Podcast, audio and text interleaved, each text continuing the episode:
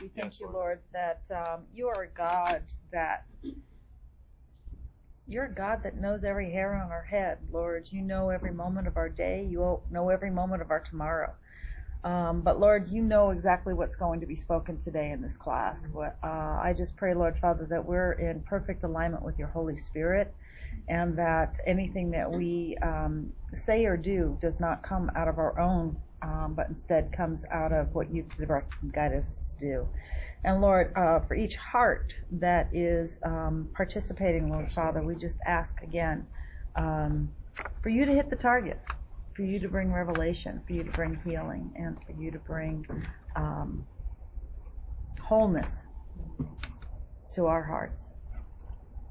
In Jesus' name. Excellent. All right. So we've been talking about unhealthy thinking and what that looks like.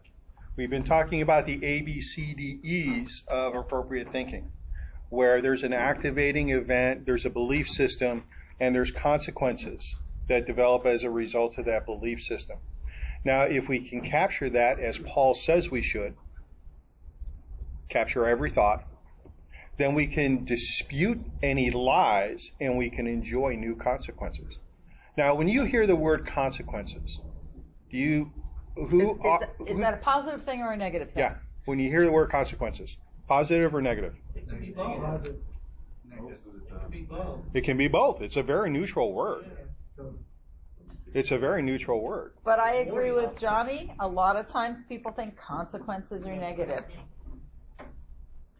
To put it in alignment with maybe what Joe and Leona are going to be teaching, is consequence not a matter of you reap what you sow? So is sowing a bad thing? So generosity, the consequence is God blesses that. God is generous with you. And so there's many different things. And then we talked about three different thinking styles or thinking patterns. And I want to clarify, we talked about personalizing, we talked about magnifying, and we talked about generalizing. And we're going to talk about three more today. But before we do that, I actually want to share something. How many of us have had, and this is an example of polarizing, how many of us have had this experience where your spouse or significant other or somebody in your life has done something, maybe a coworker, and you look at that and you just shake your head, I'll do it next time. If that's the way you're going to do it, I'll do it next time. Thank you for helping, but I'll just do it myself. That's an example of a polarizing thought. Now, I want to distinguish, though, between a behavior pattern and a thought, because there is a difference. The Bible says we're saved. We are no longer sinners, yet we sin. But we're not sinners. But we do sin. We can have bad thoughts without having a thought pattern, a destructive thought pattern. It's important to draw the distinction, because when we teach, especially if you generalize, what happens is we can teach something and we can say, oh yeah, I'm like that all the time, when it's not true. So I know I've had that thought where Gene has done something and it's like, you should have let me do that. And Gene has had that same thought, but we don't exist in that thought pattern. So there's a distinct difference between having a thought and having a thought pattern. And it's important to draw that distinction, because when you have a thought that is like that, you ask for forgiveness from God, and you ask for forgiveness for that other person as well. But when you have a consistent thought pattern, there's generally something in your life that needs healing, because that thought pattern is a coping mechanism for that hurt and for that wound and for that injury. Does that make sense? All right, I just wanted to draw that distinction a little bit. So, when you're growing up, we talked about, let's look at our childhood. We have it's called the high jump syndrome. No matter how high you jump, you have to jump higher. There's always something else to jump. There's always another hoop to go through. Is that the best that you can do? You know, my brother was, and I think I mentioned this last week, I get an A-. My dad said, why didn't you get an A? I played tennis in high school. And I will share with you that the first, I know you probably wouldn't think this of me, but I was cocky. Still am. But I just have an attitude. And so what ended up happening was I challenged my buddy on a tennis team to a tennis match. He destroyed me. I didn't know what I was doing. It was pathetic. But from that point forward, every single day, I would practice against a handball court at the high school. I would practice my shot, I would practice my serve, and I would practice. To the point where I played my buddy again after like 3 to 4 months. And at least this time it was competitive. He was on the team, I wasn't. At least it was competitive. And my dad watched, he goes, you know, that's pretty good, but you're no beyond board. It's like there's always that compliment, and then there's that but. And a polarizer lives a life of buts. You could have done better. You could have done this better. And what's the coping mechanism for that? Well, generally, it's perfectionism. Polarizer is black or white. Yeah. It's everything or it's nothing. You know, it's like you could have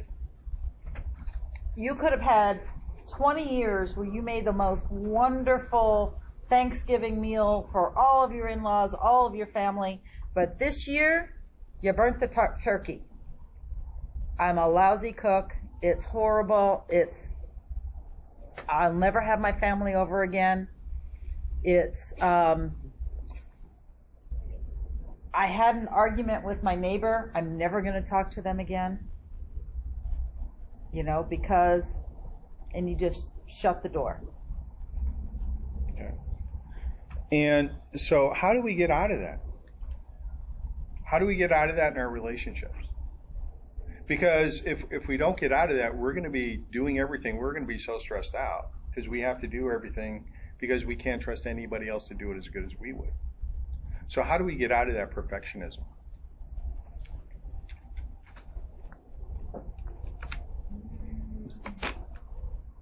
Or is this where we were supposed to tell you? David? I can't tell you the proper way to get out of it, but I can tell you an unhealthy way to get out of it. Yeah, let's hear that, because oftentimes we venture into them. Stop caring. That's very unhealthy. But often. That's what I find myself doing that a lot. Especially relational. No care, no expectation. Therefore, I'm never disappointed, and it's always fine. I am a rock. I am a island. There you go. Rock never cries, and island feels no pain. I think you can change your perspective on it. Like, I used to get frustrated when my husband would keep putting the spatulas where the knives would go, and that just drove me crazy. But then when I thought about it, well, at least he's cleaning up the kitchen, you know? So now that I see it is, but he's cleaning up the kitchen. I can always just go back and put it back later, if it bothered me that much. Right. I'll give you another thought. You can move the spatulas to where he puts them and put the knife someplace else.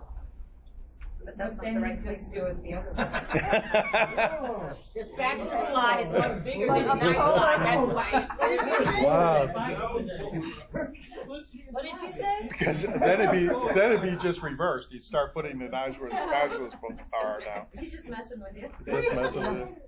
But when we talk about polarizing, a lot of times it's when we talk about polarizing, a lot of times it's all based on what we believe is right. You know, we were asked to teach somewhere, and it's like, you know, pray about it, and I asked the Lord, and the word that came to mind is biased. And I think it fits in well here. Bias is when we have a predisposition to something. Often irrational, but go ahead. You know, it's we favor something. And we don't realize that I don't care who you are, I don't care what color you are, I don't care what economic status you are, every single person has some type of bias, prejudice, stereotype, okay? We're remodeling our kitchen. It's like, well, why are you putting your dishes over there? I've had suggestions on where I should put my dishes and stuff like that. And someone else comes in my kitchen, they're going to think, this is crazy. Why did you put this stuff this way? You know, it's just stupid to put your glasses over here and your, you know. But my bias is I'm working it. You know, I'm working it. It works for me. We all have unconscious bias. We do. Every single one of us. Every single one of us. What the quote-unquote bait is that the media presents. The fact is, even I, as a reader of the newspaper, or the listener, or the watcher of the news, I have my own unconscious biases. I'm blind to them.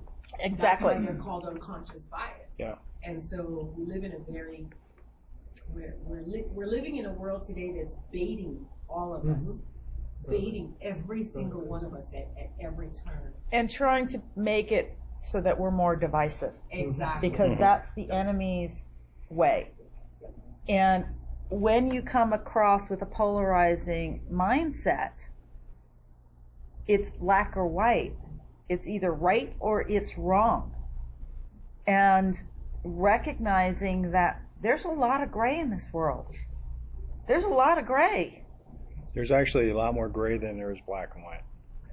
You know, I used to think that walking in obedience with Christ was like walking a tightrope, you know, and if you do one step on the other side, that's it. You're out, you know, because there's, well, right? Narrow is the path, right? All right. But I believe God has it more like He's given us a football field. Now, we can play center in that football field, and there's a good chance we're not going to go out. But if we keep playing by the sidelines, that's when we're walking the tightrope. Polarizing, we're doing a balance beam, you know? One wrong step, that's it. We fall, we're gone. But God isn't that. And we make ourselves the standard. We make ourselves the standard. We do. So we learned about an unhealthy way, which is not care. No, that's perfectly fine because we find ourselves, especially relationally. I think that's a typical way. That's a typical way. I just won't care. No expectations, completely shut down, especially parents to children, children to parents, but spouse to spouse as well. It is very common, and we face it. Here's another example. We've talked about the 10 emotional needs in this class. And if I were to say there was, I still remember one person saying, "Well, I just don't need approval. I'm beyond that. I don't need approval, and I don't need any approval." And I'm beginning to think all of us at some level need some level of approval. Is it possible you don't need approval because you were so tired of not getting it, you decide to cut yourself off from it? Because you never got it, and you needed it, and you never got it. And what ends up happening is, I'm never going to get it, polarizer. Therefore, I'm not going to need it. That's a very polarizer. So whenever somebody tries to speak approval into a person's life, they can't receive it at all. That's what ends up happening. If you find yourself with rigid rules, okay, we're going to church. You can't wear ripped jeans. You can't. Okay? That's irrelevant. It's, you know, you're not honoring to God. A lot of times, you know, there's good biblical reasons for this, the rules and whatnot, the rigidity that we put in place. You may be a polarizer if you're living by rigid rules. So how do you counteract it? Who made the rules? Who made the rightness? Okay? God didn't tell me where to put my spatulas. God didn't tell me how to load the dishwasher. He didn't? The right way. No, he didn't. Now, I love David and Teresa's example. For years they fought over how to load the dishwasher, because there's only one right way to how to load the dishwasher. I'm still trying to figure out what that way is. But. All right. But if you don't load it that way, and I was helping with someone at a party and it was loading the dishwasher, and apparently I loaded it wrong, and it's like, had to take the stuff out and reload the dishwasher. Because there's a right way to load the dishwasher. To get them properly cleaned.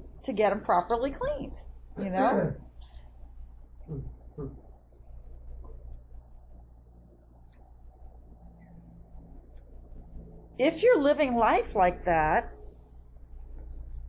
there's not a lot of freedom. And there's a lot more opportunity for friction. Yeah. So loading the dishwasher for Dave and Teresa was a clash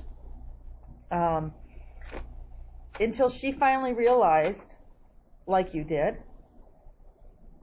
you know what? He's helping. Worst comes to worst, I can just rewash the dishes later if they don't come clean. But he's loading it. There is sometimes a more proper way to do something, so it's an opportunity for discipleship. How many men, I'm going to put you guys on the spot, are really comfortable praying out loud with your spouse? Most men would say, yeah, I definitely wasn't to begin with, but I worked up to it, or I'm not comfortable at all. Okay? And I'm gonna put it out there because in our experience working with couples, a lot of men have the opinion their wives are just such better prayers, and if I say something out loud and pray out loud, I'm just gonna feel stupid or sound stupid. All right? Yeah. Is that? I know. I felt that way for a long time. Because I can't be as spiritual as my wife, polarizing. She's better. I'm not going to measure up. I don't do it. Instead of, I sound different than my wife. My wife sounds different than my pastor. My pastor sounds different than my neighbor, than my Bible study leader. I remember my family comes from a Roman Catholic background. And I'm the official funeral pastor in the family, I suppose. I have credentials, so they just assume I'm going to do these things. So my mom passed away. We're at the viewing. It's the last day. So they're used to Roman Catholic prayers where they pray the rosary, and that same prayer 20 times over and over and over again. So, but they, Ronelli prayer. So I gathered everybody in a circle. I didn't do that, That my idea of the Holy Spirit when I was growing up was right shoulder, left shoulder. But I open it up by saying, Father, this sucks. It does. It does. To be here, to be there in that moment, with my mom had passed away, we were really close, and it just hurts. And I open it up, Father, this sucks. And at the same time, and so I prayed, and my oldest brother came up to me, he goes, you can say that in a prayer? I said, he's my dad. He's heard worse things coming out of my mouth, trust me. And he's not put off by that stuff, because he knows our emotions, he knows our feelings. And so there is no really right or wrong way. The way we can break free of this, if polarizing is something that we find ourselves doing, the biggest antidote to polarizing is gratitude. Being thankful. That's not the way I would have done it, but I really appreciate that. I appreciate that you were willing to come alongside and really help with that, because that means more to me than the right way. Because what that meant is Gene took thought of me, or I took thought of Gene to want to do something to ease a load, to ease a burden. And that means more to me than the task itself. It should. It should. If it doesn't, that's where we need to go to God and say, what is the open door? Why is this polarizing thought process in my system? Why is this in my head? And start to receive healing for those parts who are alive, because it exists for a reason. A little bit ago, we also talked about living in the moment. Yeah. All right. So if someone is doing something in a particular way that you know isn't the best way, isn't the healthiest way, isn't the most efficient way, right? You guys have had those types of discussions with coworkers or anything else like that. I know with my kids, I did that a lot. You know, no, you're making the bed wrong. You're cleaning up wrong. Why don't you organize it like that? Why don't you do it like this? Ask them, why are you going this way? Why are you doing it like that? What's your thought process behind this thing? Sometimes, believe it or not, other people's ways may not be the best, but there's something that is developed in that process that they need to go through. Oftentimes, Ron and I will be driving, and he drives different ways than I do, you know, getting to church, getting to here, getting to wherever. And it's like, it used to be, why are you driving this way? It's the wrong way to drive. Why didn't you? And now we've gotten into the habit of, I used to tell you basically, you should have gone that way. Mm-hmm. And now I ask, why are you going this way? When you actually have your eyes open. Ooh. Let's be honest. You don't like the way I drive, and that's okay. Now, I kind of get car sick, so I close. Anyway, but it's asking why you went this way. Yeah. And Ron has also actually gotten into the habit of asking me why I'm going this way, because sometimes I forget where I'm going and I don't get off the exit.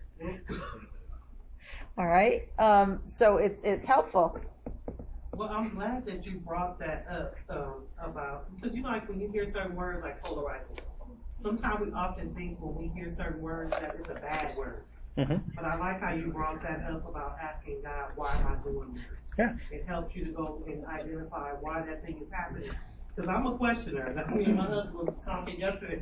And for me, I like to ask questions. I like to ask, why are you doing this and why are you doing that? Because it helps me understand. I think that's how we can relate better, if we begin to start asking those questions, because that's how I learn that way. You know, some of us are different learners. So identifying why people do certain things, it helps the person asking. It can.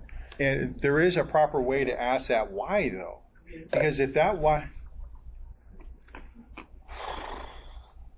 did you do it that way? Versus, I'm just curious, why did you do it that way? Yeah. There are many different tones that we can take. Why in the round world, what were you thinking when you did it that way? It's not even about. Wow, I just heard my father, like, in loud, yeah, what were you thinking? I guess I wasn't. But... Mm-hmm. And that's the system that we can get into, and that's why it's important to ask God, why do I think that way? Why do I respond this way? And if you're dealing with someone in your life that is an all or nothing, polarizing type person, it's either, hey, everything is great, this totally sinks, we should get a divorce, and good this day, bad that day. Yeah. Got to understand there's a trauma in their history. There's a trauma in their history. I don't care if it's at work. You're the best employee in the world. You stink. What's your problem? And I know bosses that are like that. All right. There's a trauma in their history. Pray for healing for the person. Pray for healing. Pray for a relation for them. Hey, I'm a little confused because I'm not sure. It seems like sometimes I'm the best, sweetest thing, and the other time it's rotten. Is there any middle ground? Is it always all or nothing? How can we work this out? Because I'm not sure where I stand here, because I'd like to have a more even relationship, but I'm struggling because I don't know exactly where I stand. Is it literally moment to moment, or either I'm doing good things or I'm doing bad things? I need to know if there's a middle ground. I'm glad that's being recorded, because at no point did Jean accuse me of anything. She was expressing her own concerns, how she's feeling, how she's responding. And that is actually the appropriate way to deal with someone, a polarizer, or anyone actually who has one of these thinking patterns that we've been discussing. How does it cause us to feel? I think a lot of that goes through like emotional intelligence, because we never really know what somebody else is going through or how they're going to perceive things.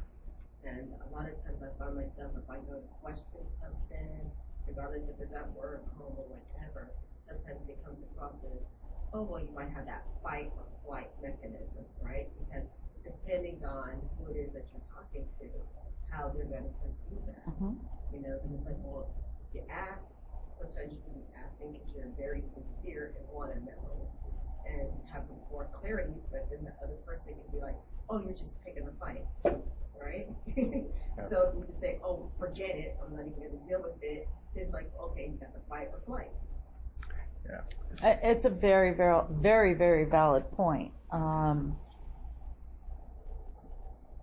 Generally, in a marriage relation specifically, but in all relationships, I believe God allows us to interact with one another to refine us. The marriage relationship specifically, as pastors mentioned, we've mentioned before, is meant for refinement. Therefore, oftentimes, how do I word this? The dysfunctional patterns that we have taken on in life push the other person's button. So that my need to do this, to talk it all out and to be able to get my answers the way that I approach it seems harsh to him. He gets defensive, which pushes my buttons, which pushes his buttons. And until we put ourselves down and say, okay, Lord, this is a good-willed person. I'm a good-willed person. I'm going to hear him out in spite of my first response is to defend myself or to whatever. We will continue in that unhealthy. So like what you were sharing, Makisha, is we need to make ourselves vulnerable to share. And we need to be able to say, I'm asking why, not to start a fight, not to push your buttons, but to come to a true understanding. So how do we talk about the talking before we get to this pattern of I'm asking you why and you're thinking I'm starting a fight. I'm not starting a fight, but to actually ask. How can I ask if we find ourselves in this relational pattern of pushing each other's buttons? How can I ask without pushing your buttons? Does that make sense?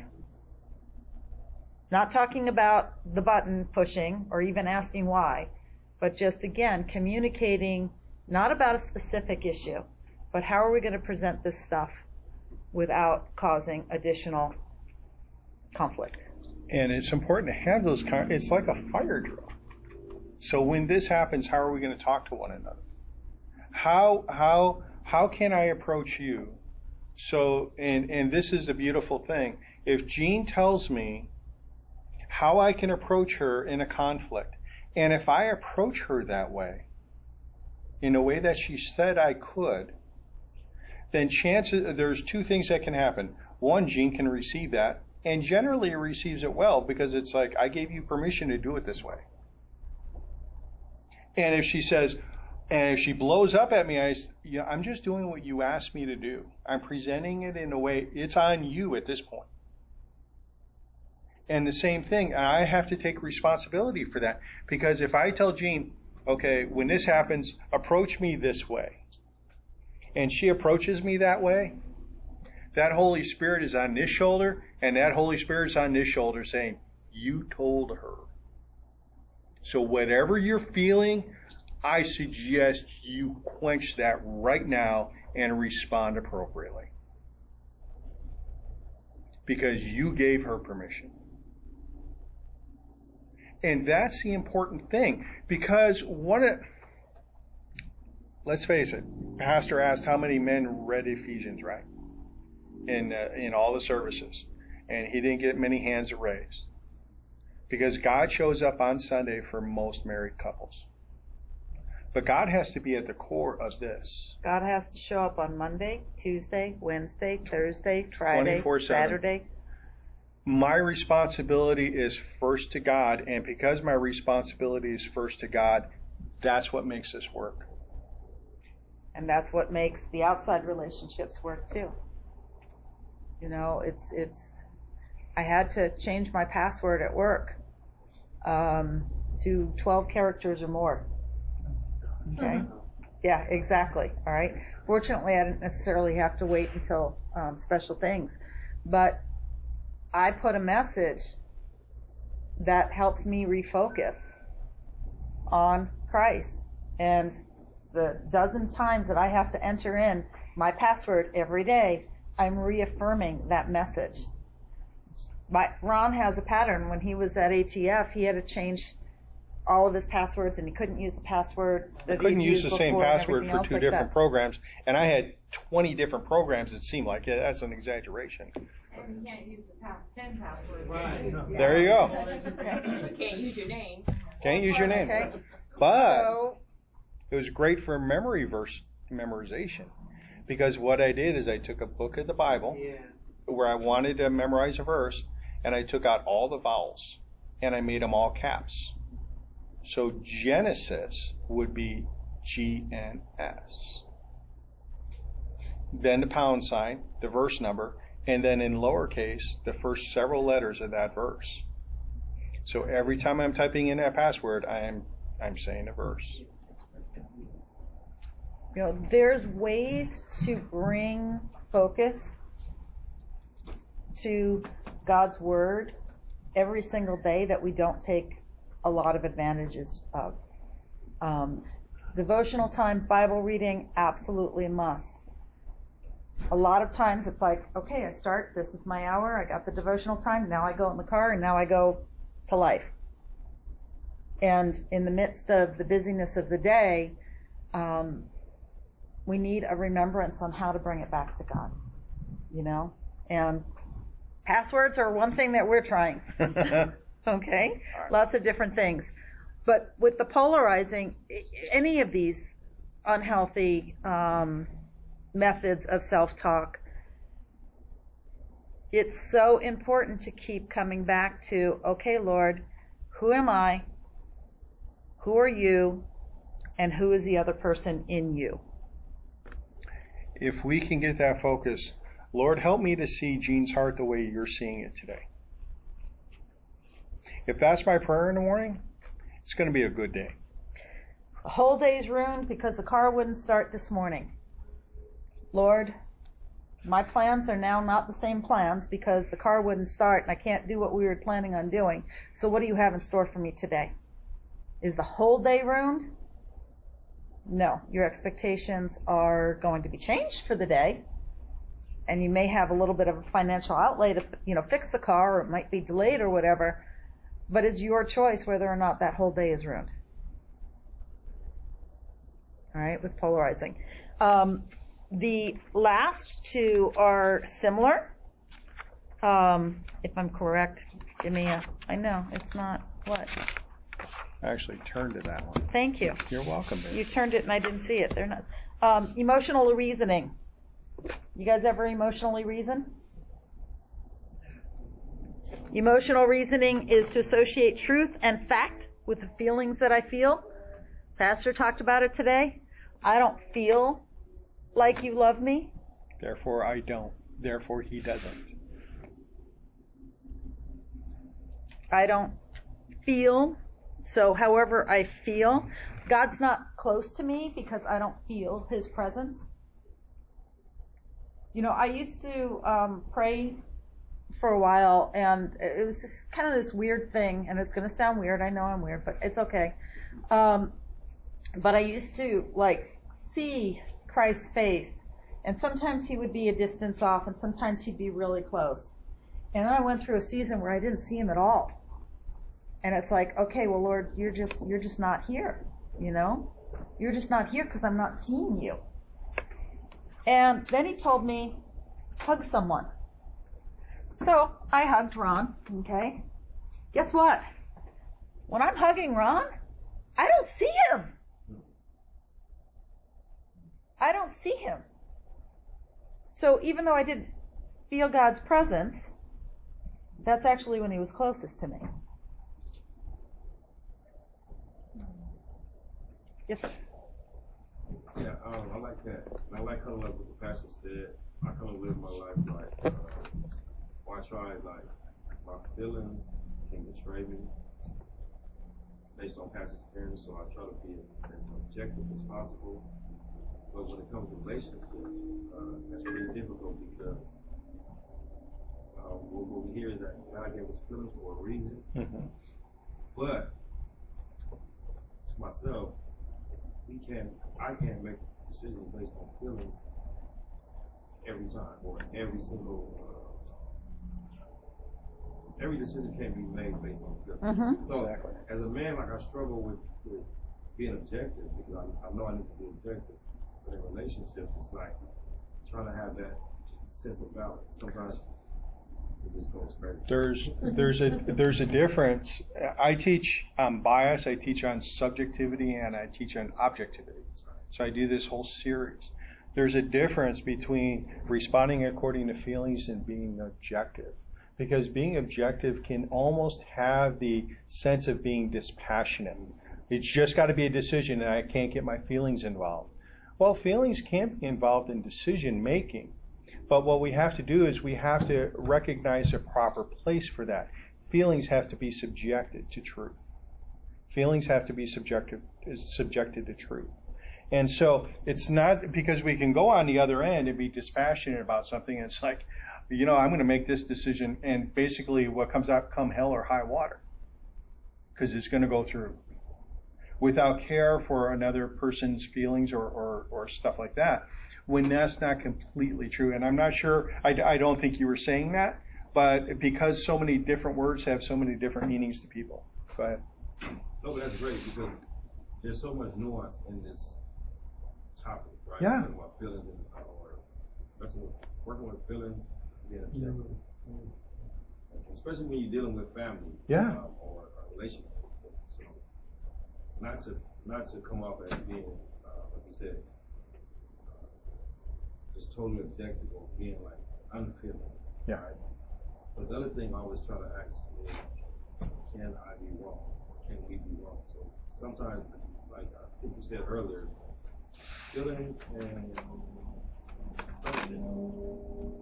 Like sometimes your feelings, you feel like they're so true, I mean, they're so right, but our feelings are not always right. Exactly. So that's where the balance is. Has anyone felt alone in the middle of a crowded room?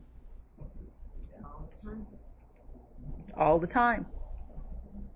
So why are you feeling the way you're feeling? You're feeling the way you're feeling because of a particular thought pattern.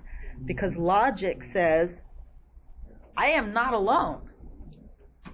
But our feelings say we are. So why did we feel that way? And really, are we feeling that way because we're alone? Or are we feeling that way because we haven't made ourselves vulnerable to other individuals? Are we feeling that way because we've been hurt, which is often the case?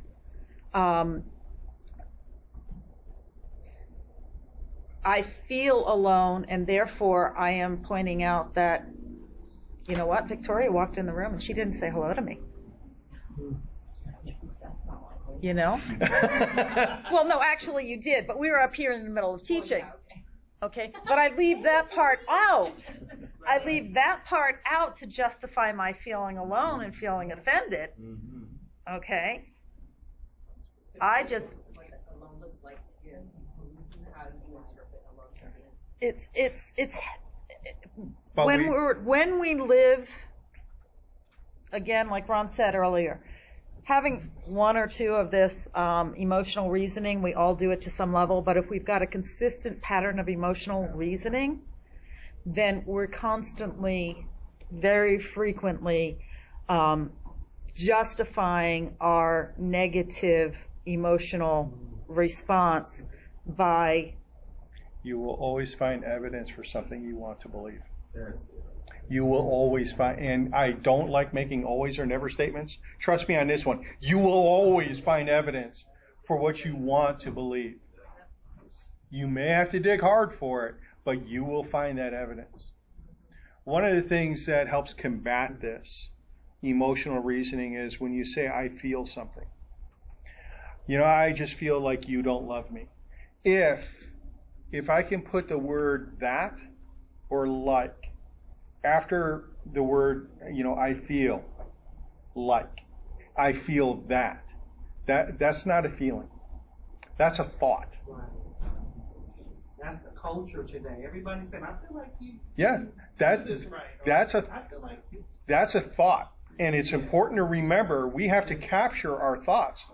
We have to rein in our feelings sometimes. But God gives us feelings. Feelings are the result of something. But we have to rein in those thoughts. So if you're saying, I feel that, I hope the Holy Spirit prompts you. That's not a feeling, that's a thought. Now, you may be feeling something as a result of that thought. That's legitimate. But oftentimes that thought is not legitimate. And the struggle comes with changing that mindset. Uh-huh. Or changing the mindset. And changing the mindset is literally taking captive every thought, and it's being transformed by the renewing of your mind. How do you renew your mind? You renew your mind by putting a different script in there. All right? I don't think you love me. Okay? I don't think you love me. Versus, I feel unloved right now. Real different statement. My feelings haven't changed. I'm not feeling accepted, approved, whatever I want to put into that love category. If I said, Ron, I don't feel like you love me. I can see the wall building and I can feel the shield coming. And I know the defense is going to start flying. What do you mean I don't love you? I just gave you flowers. I cleaned the bathroom. I told you. Okay? I like this statement because there's no doubt. You say, I don't think you love me. I don't feel like you love me. My question would be like, could you be wrong? Right? Now, the other one, or, you know, could that be untrue? But the other statement you made was, I feel like, or I feel unloved. See, now that's a different statement, so the response can be very different. Yeah. The response would be, okay, what can I do? How can I, you know, what do I need to do to... The shield's gone. There is no shield. The wall, there may be a small wall there, but it's not high. And we're willing to step over that to come into a situation, because if I truly do love Jean, then I'm going to want to know why she feels unloved. And I'm going to make myself vulnerable for that. And could it be if you guys have two definitions of love? Because for you, it's action. Oh, I'm doing this, I'm doing this. And for her is, but you're not telling me. I want to hear it. And then it may be the opposite of her. I know you're telling me all day long, but I want to see it. The phrasing makes a big difference, but even at work. You're not listening to me right now. Just be quiet and listen to me. Versus, I'm really feeling unheard right now. I'm feeling unheard. The response to those manners of presenting something are usually different. No one can say, no, you're not feeling unheard. Whereas you're not listening to me. Yes, I am listening to you. You just... All right. So the way that we present things makes a huge difference on how they're received and how we can work it out. And when you're doing emotional reasoning, you're generally replacing thoughts with feeling. I feel that. And it's actually a thought, because you can add that or like. So, we talked. You mentioned emotional intelligence. I like to think that this entire class is about teaching emotional intelligence, emotional IQ. Throughout this entire series, since February, we've been stressing vulnerability, transparency, and gratitude. Those are the three keys to a healthy relationship, any healthy relationship. And I'm not being 100% transparent with my boss at work. Well, even though I'm now my boss at work, I'll be transparent with myself. But if I was working, I'm not going to share with them the intimate details of my life. There are boundaries that I have with certain individuals with respect to transparency, but I will be authentic with them. But I may not reveal everything to them. But if I want this relationship to thrive, I have to be prepared to be vulnerable even when I don't feel like it.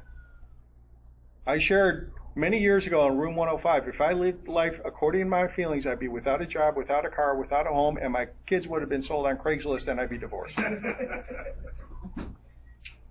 Because at some point I felt like doing all five.